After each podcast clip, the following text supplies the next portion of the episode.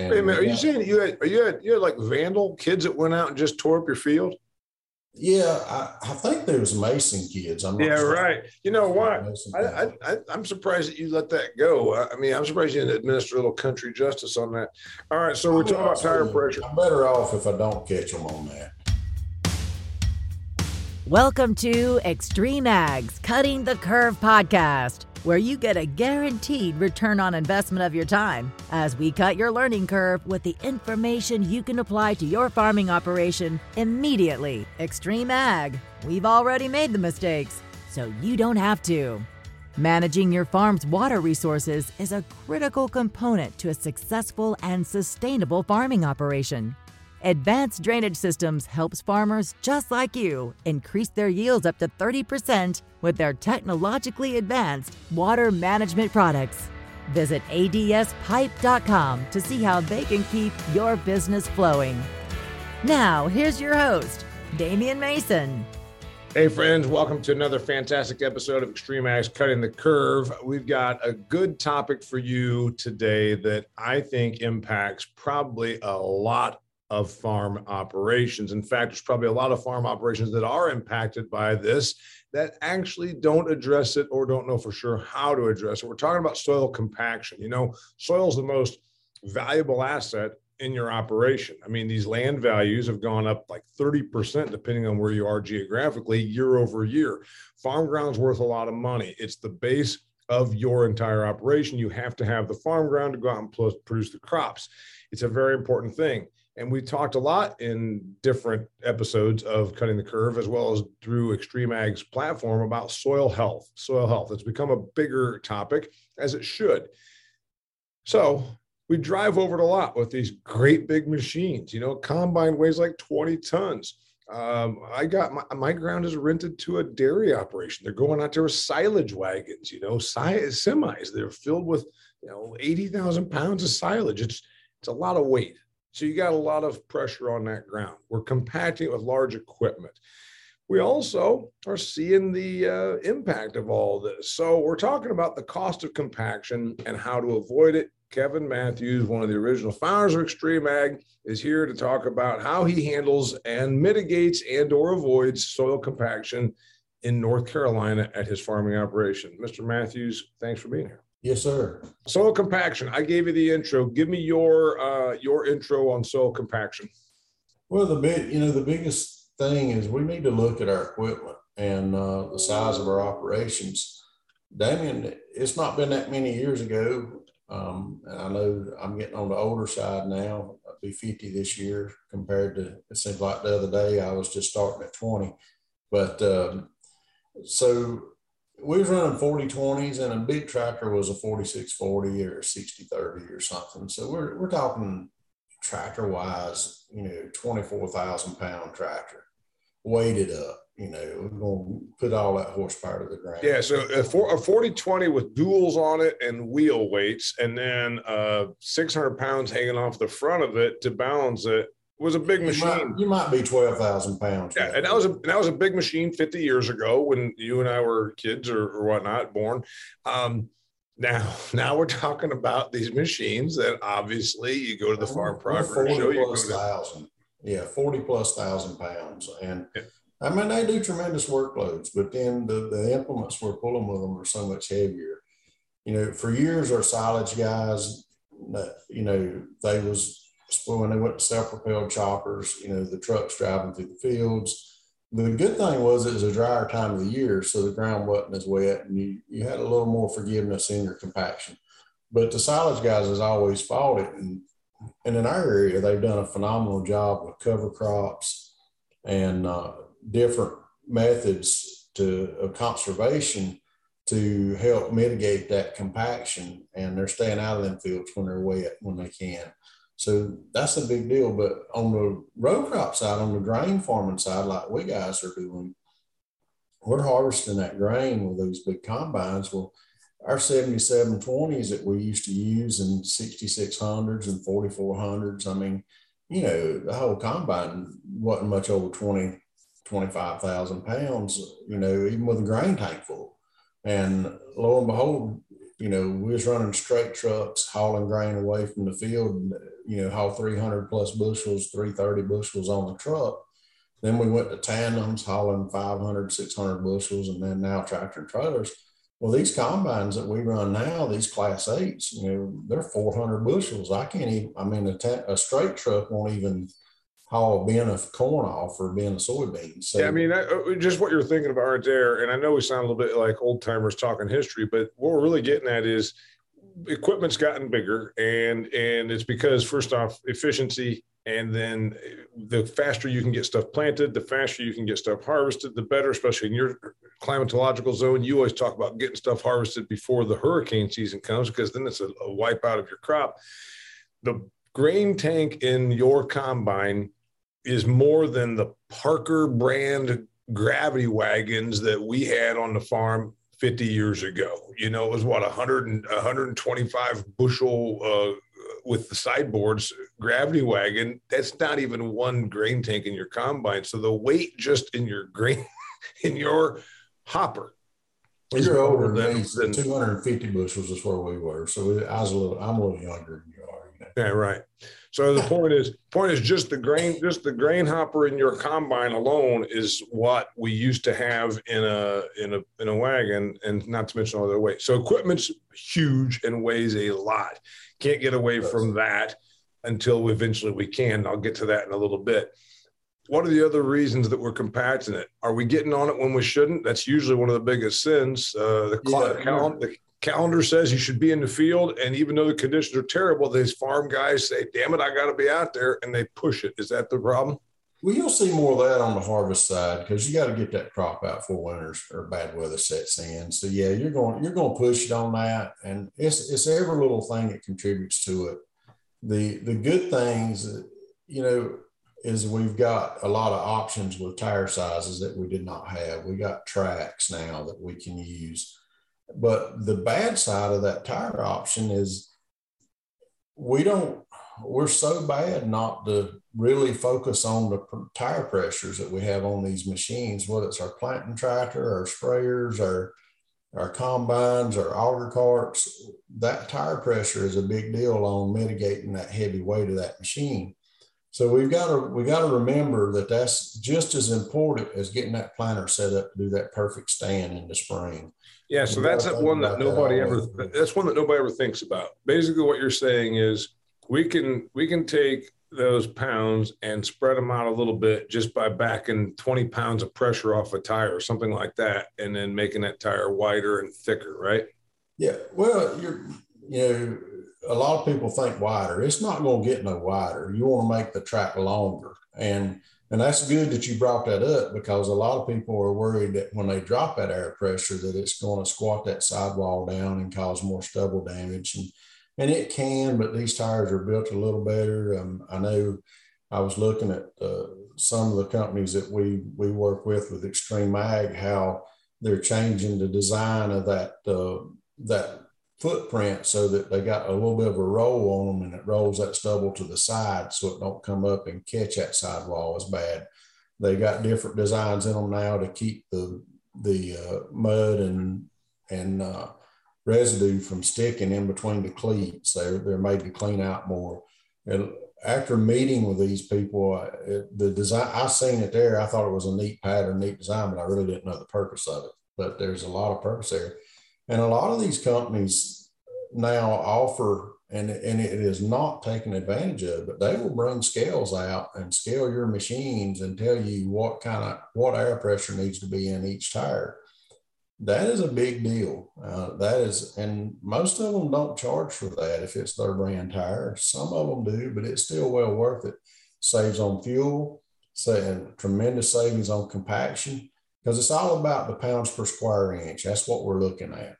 So honestly, I don't know of anybody, and I've, running, helping the neighbors, whatever. I don't know anybody that actually goes about changing their tire pressure based on the task they're going to do, from planting to tillage to harvest. I don't know anybody really does that. Do you think that's something that anybody does? Yes. I think it's getting more widespread and more well-known as the word's getting out there, but we do it.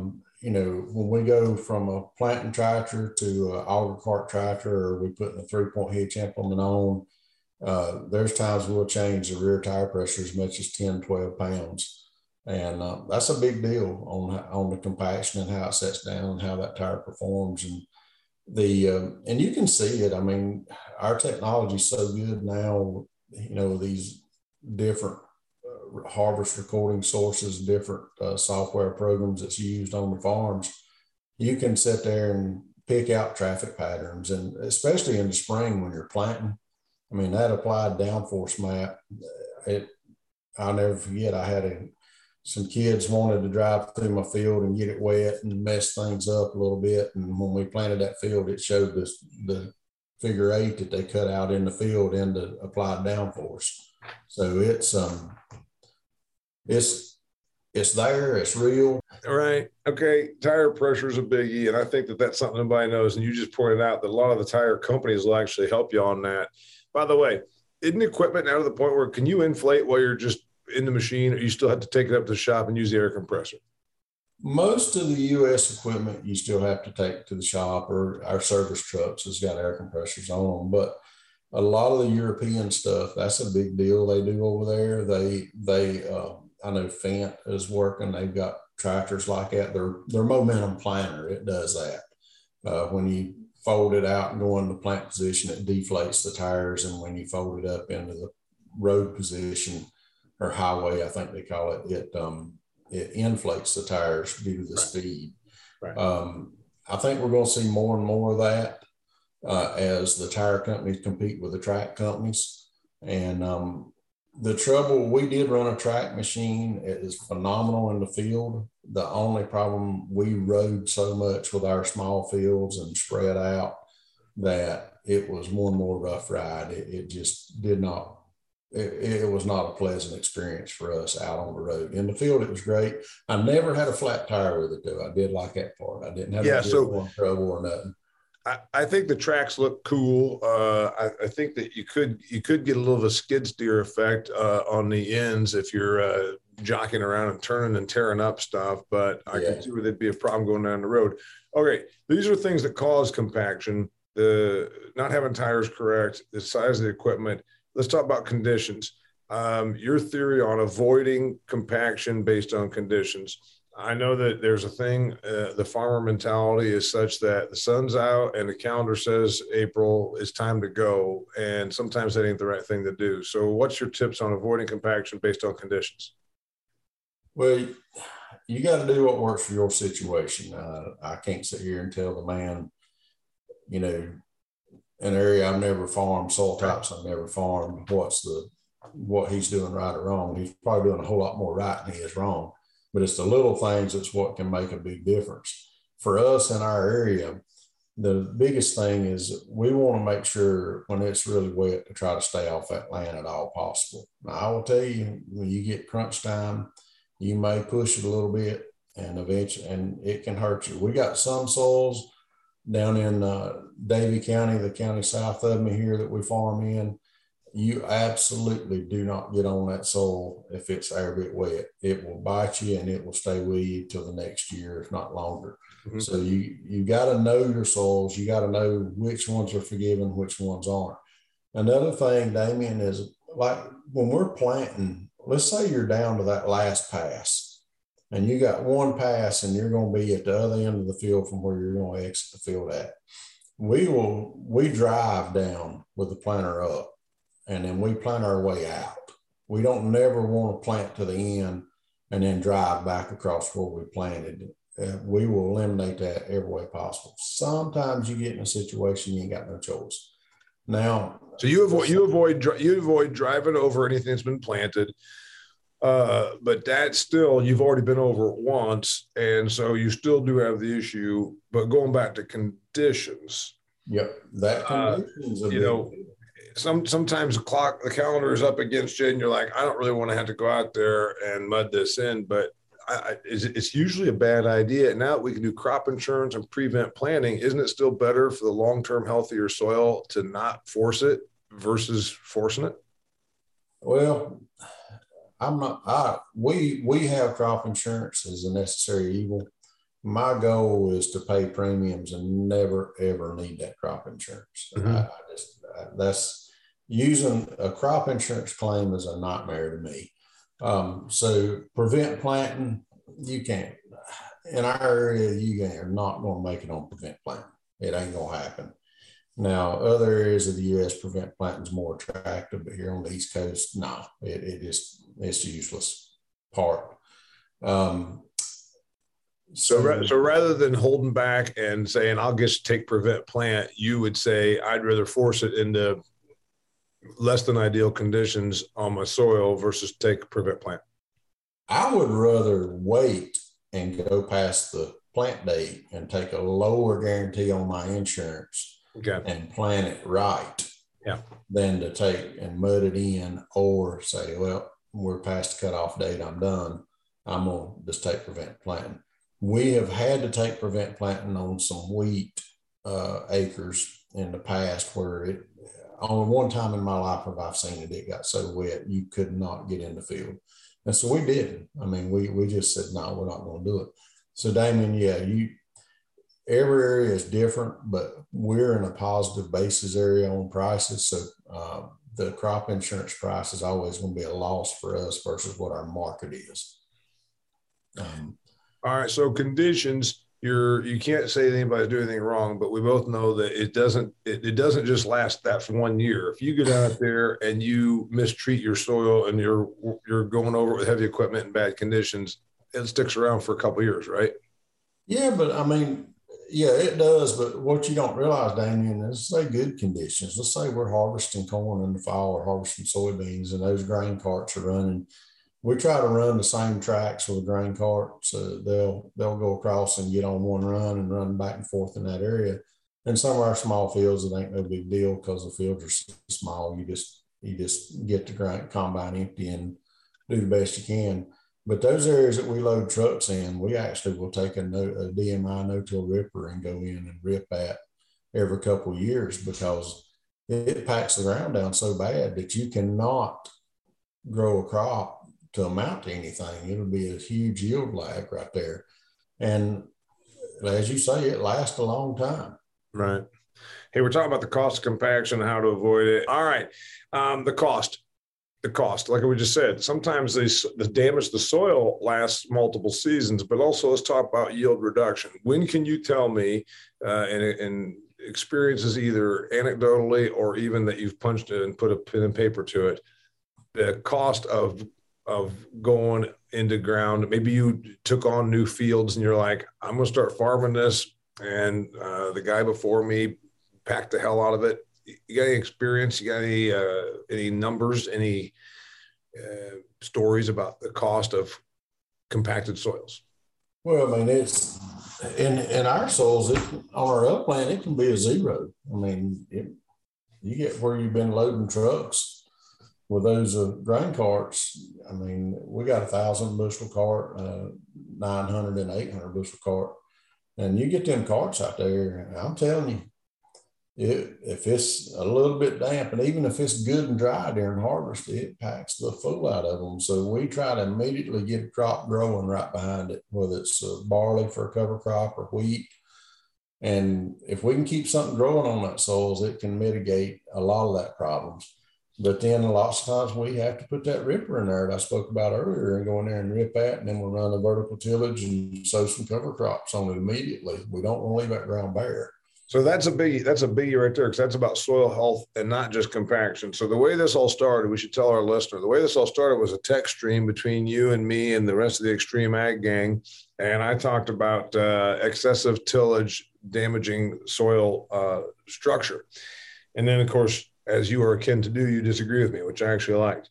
But then you told me that there's a need for tillage. And I said, I don't disagree. So let's talk about when you have to. We all know a 900 bushel grain cart, even though you got them big floater tires, you can't possibly dissipate that much weight. It don't matter how big your they don't make a tire big enough to dissipate that amount of pounds, right? I agree. I mean, okay. So you got all that weight, and then you're especially in one area where your semis are being loaded. You're talking about a lot of pounds on that one area. So you would always go in and rip it in that area, or do you sometimes say, nah, it's packed, but if we just get something growing on it, it'll start breaking that up? What's your theory on that? We watch it. Well, I mean, we watch the ground. There's some areas that I sworn I believe you rip every year, and it, just like the soil goes right back to cement and it's red clay. And then our river bottoms, we got certain areas, one farm in particular that we load a tremendous amount of corn in one area, and we're going to rip it every year. I mean, it's about a 2-acre area. We'll rip that part of the field. Rarely do we rip the whole entire fields anywhere. We do have some flood issues where the floodlands, you know, when the river gets out, that water's so heavy, it'll pack some of them soils, and we have to run the river through that. Kevin, wasn't it standard practice, maybe not everywhere, but wasn't it kind of standard practice in a lot of the areas that once the deep V ripper, or whatever we called them, came out, what are we talking, 20 years ago or so, they became the thing? That about 30 years ago they came out. Wasn't it kind of standard practice where a lot of guys just ripped every acre? They just thought that's the thing to do, go out and heave that stuff up. Wasn't that kind of a thing for a while? Yeah, but you got to remember, though, we was in a tillage environment then. We didn't have, you know, our herbicide program was our iron. So we had to till, and you wanted it so you could have a really good fertile seed bed in the spring and as much loose ground. And the theory on it was if we rip it, we'll get more water down in there so the crops in the spring, the roots can go deeper into the ground. That's still the case today by all means.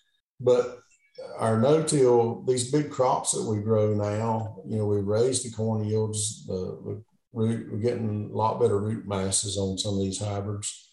And when that plant dies, you got all the capillaries from the roots, and that just helps with tillage. So if you can get good crops growing and keep good crops growing, that will mitigate a lot of your compaction because you got so many pore spaces with your roots in the ground.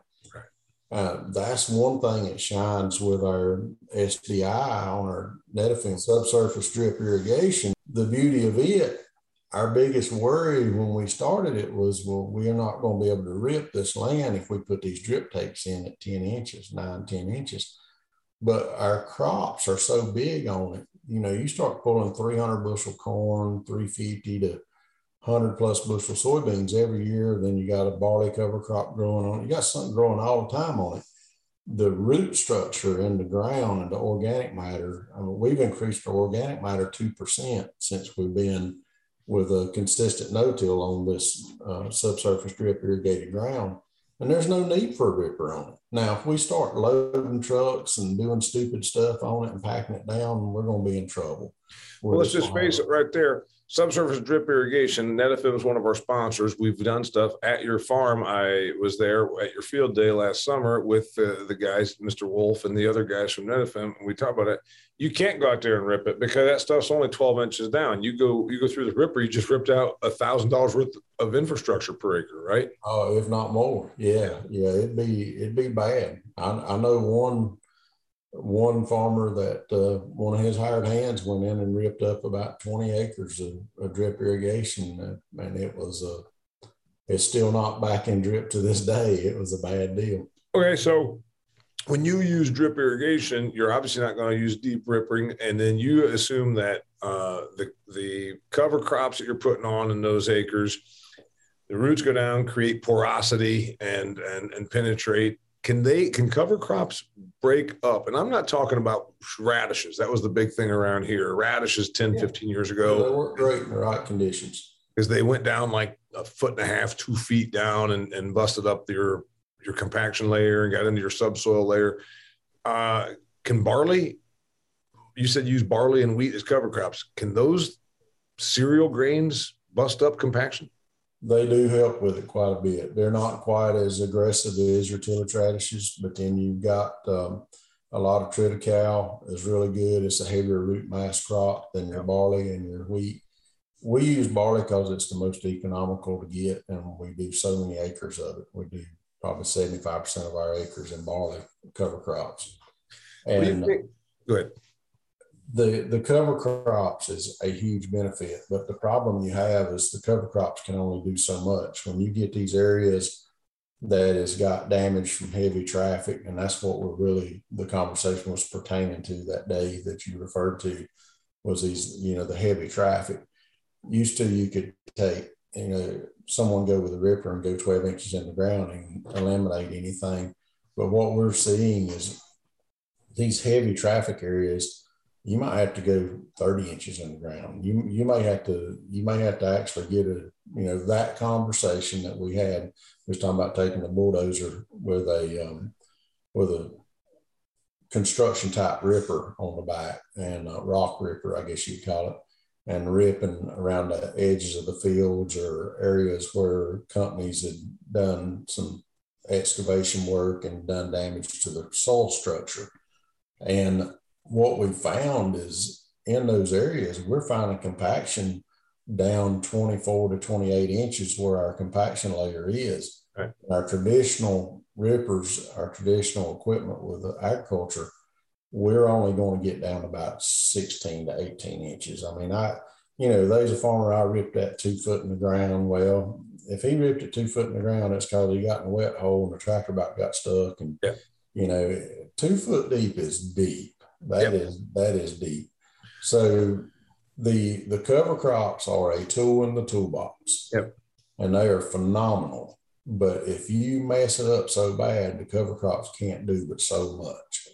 So we're talking about the cost of compaction. Do you think that in a typical year, there could be 10% more revenue by better yields because of mitigating compaction across America? I think we've got heavily packed in soils. I really do. And I think it's because of so much tillage and a huge equipment. Do you think that we're missing out on yield and we don't even know it? Well, so I take your question is if we look at the U.S. average yield per bushel, total yield per bushel, how is that affected by compaction on a total percentage across the United States? If there was zero compaction issues out there, what would it increase by? That's a great question, but I would not be afraid to say 12, 14% to the total U.S. average. Now that's a big question, Damian. It's a big question. And you know what? There's going to be people listening right now that are probably saying, well, how does he come up with that? We're just more thinking by our own farm standards. Here's what I'm thinking. We know that when you don't have porosity, when water infiltration doesn't get in, there's a time when it's dry and you get your rain and that it's like a sponge, but there's other times when you're like a little bit wet and then you're getting some runoff, and it's not because your soil is completely saturated. It's because you've got a little bit of a compaction issue, right? And some of that water goes away. So there's a little bit of a loss of water resource because of compaction. And there's probably a little bit of fertility that's not getting to where the roots are because of compaction. So can you quantify it? It's hard to do, but we know it's there. It's kind of one of those things like how many volts were in that lightning bolt that went over and hit the field? Hell, I don't know, but it's enough to kill you. I mean, I think it's kind of one of those things. Well, I mean, you think about it. You got, you know, when you talk, you know, we talk about our equipment side, then you mentioned the nutrition side. So let's say we got, in our situation, we got heavy mag soils and low calcium. And so that calcium to mag ratio is kind of inverted to where it needed to be. And so we've been focusing for the last 15 years really hard on changing that calcium to mag ratio. We've changed our lime source. We're using more gypsum. We're doing things to increase that calcium, maintain the pH, but yet not, you know, we don't want to, we can't really pull the mag levels down, but to a point we can, but we're trying not to buy anything to add to the mag. We want to build that calcium mag and flocculate them soils so that we get more pore space in them, more oxygen in the soil. And that allows us to help reduce compaction as well. So every area in the country has got different obstacles they face in compaction. You know, I hear about you guys up in the northern Midwest with y'all, when your ground freezes or thaws. Yeah. And, you know, traditionally you get a 48-inch freeze and it's heaved ground up, and that's kind of your deep rippers. You know, that was a thought process. I don't know if that's still a thought process today. I would think it works, but here where we are, we don't have a, you know, if we get a 4-inch freeze, the deepest freeze I've ever seen in my lifetime was about a 12-inch depth, a frost layer in the ground.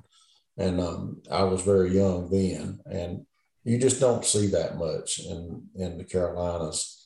But so you got to figure out ways to work it. There's just so many different things. And you, when I look at my size farms, it's easy for me to say 10 to 15, I could say 15% of my acres is affected severely by compaction. Mm-hmm. No question.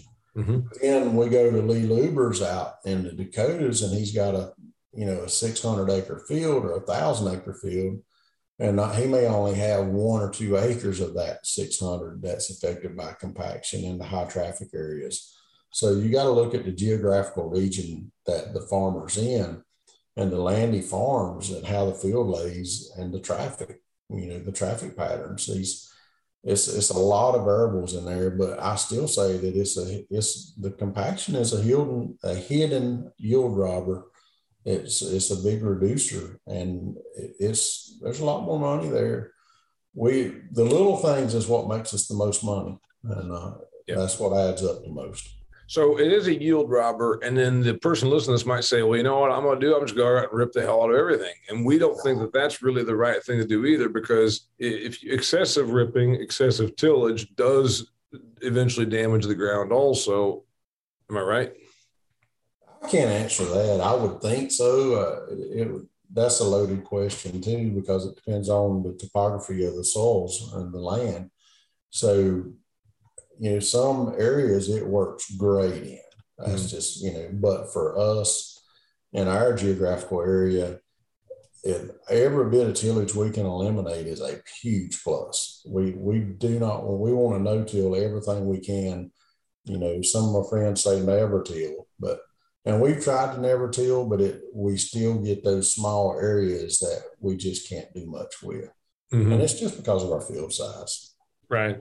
So if you had to make a choice, since we talked about subsurface drip irrigation with our friends from Netafim, every acre has got Netafim in it, and you can't ever rip again. Do you take that challenge and say, fine, I'd love that. I'll sell my V-Ripper tomorrow. I'll be honest with you, Damian, on that subject. So we're probably 90% dry land, non-irrigated ground, and 10% irrigated ground. I would definitely be willing to go, if I had 50% irrigated ground, I'd probably get rid of the other 40%. Yeah. Last question I want to ask you, because this is one of the little debates we had on our tech stream a week or two ago that spurred this episode idea on.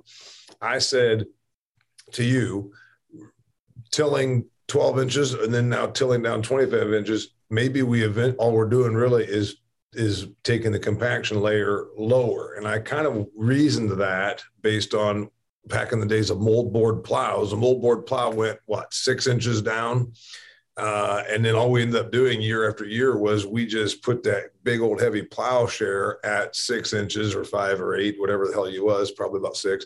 And that's where the whole plow layer became. And then that's when we came up with this whole idea about maybe we should be ripping below that, but eventually maybe you're just lowering the level of compaction. You disagreed, but I'm not sure I know. I more posed it as a question. Your thoughts? So the reason I disagree is, I never liked the grading business, but I did grow up with my parents in a very large grading company, and got to work with a lot of soil engineers.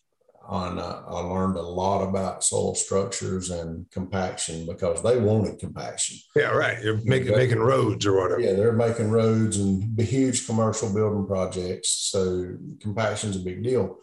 And the most fascinating thing we done was they cleaned a pond, and it was just pure mud bottom, and there was no bottom in it. And we're like, what are we going to do? And he says, well, we're going to bridge over it. And I said, okay. So we did a 48-inch lift on that muck, and it was no foundation there. They did a 48-inch lift with that good red clay topsoil, The first 36 inches, they would not allow nothing but just the bulldozer to drive over it. They did not want any compaction done whatsoever on that soil. Then after that 36 inches, they put in, we rolled it in with just a truck. That's what they wanted, a big dump truck to roll it in, rubber tired, smooth, no vibrations. That was a big deal. And the vibrations they concerned would bring the moisture up into it and create mud, which they did not want. They wanted to seal that off. So then they took and did a 2-foot lift and then started compacting at 100% compaction every 6 inches all the way up. But what he taught me in that, I was really questioning how this was going to work, if it was going to stay, what was going on, how could this be possible? And on our soil types, now I'm not talking about soil types in the Midwest, I'm talking about these red clay soils here in Piedmont, North Carolina.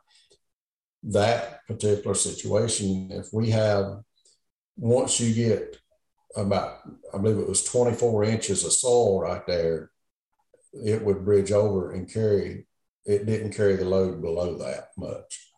But you got to get big. Now you put a big 100,000 bushel grain bin up, yeah, it's going to push. You're talking thousands and thousands of pounds per square inch. Mm-hmm. We're talking about combines, auger carts running across land. So you give me 24, we'll just say 30 inches of soil, and that compaction layer is going to stop in that 30 inches. It's not going to go below that. That soil's already so heavy above it. You think at a certain depth we reach as much compaction as there can be because of what's already been across it or what the heaviness of the soil already is? I think you're close on that. The weight of our equipment is only going to go a certain percentage of depth in the soil. Okay. You know, you take a D10 dozer, a D8 dozer versus a D4 dozer, that D8 is going to create a much deeper soil compaction layer than that D4. But to say that, okay, if I rip down 36 inches, then my hard pan's going to go down to 48 inches. It will not do that. And what I've seen working with soil engineers out here, now, they may be certain soil types that it would do that. Now, that is considering the weight of the equipment staying the same above. Mm-hmm. Now, if you increase the weight of that equipment by 50%, then you're going to expand that limit. Well, that's an episode for another day, because I have my theories that eventually equipment's going to start getting smaller, because and it's going to happen pretty quickly because it can't get any bigger. And I think it's going to become autonomous. That's what I wrote about in my book, by the way. And I'm going to talk about that on another episode. But while we're talking about the cost of compaction, how to avoid it, I want your final thoughts. We think it's costing people money that they don't see. It's kind of a shadow. I think you and I both agree compacted soils are probably a little bit of a shadow yield demon. We don't really see it. It's kind of like a windstorm. You see compaction, you don't see. You and I both see it in the combine. You see it in the combine. You're like, damn, I should have done something about this. Yeah, right. Yeah. Well, you see it when your yield with your yield monitor. Your closing thoughts on cost compaction. You and I both agree that it's costly and we don't always see it, and we can't control the size of equipment right now. Tire pressure was one of your big recommendations. Make sure you are looking at that because that can mitigate a lot of stuff. And then obviously managing your conditions. And then you said that you are very selective about using your deep tillage. You'll do it only where you've been loading and where you got a real problem. Any other last final thoughts on cost of compaction? Well, be smart about how you drive through your fields, how you lay them out, what you allow to drive through the fields. You just don't drive all over it, you know, drive in patterns, do things where, you know, try to take the shortest distance out of the field. Be smart about it because it pays huge dividends. Yeah, and I guess the other one, we talked about that deep tillage, it's really not a cure-all. It's not, I mean, you do it where you have to. No, it ain't going to prevent it from happening again. It's just you're just trying to fix what you've done broke. I mean, it's And then I think that's probably it. By the way, if you deep tilled every single year, do you think it would have mitigated? Or I think it just, you're still fighting the same problem that you could, it'd be better to avoid than to mitigate or than to cure, right? I would rather see more cover crops used. That's what I mean. It's just so good for the environment. I mean, that's what I like. And it's good for your soil. And having something living on that ground is good for the ground. Oh, it's huge for it. It's huge, and it's just amazing.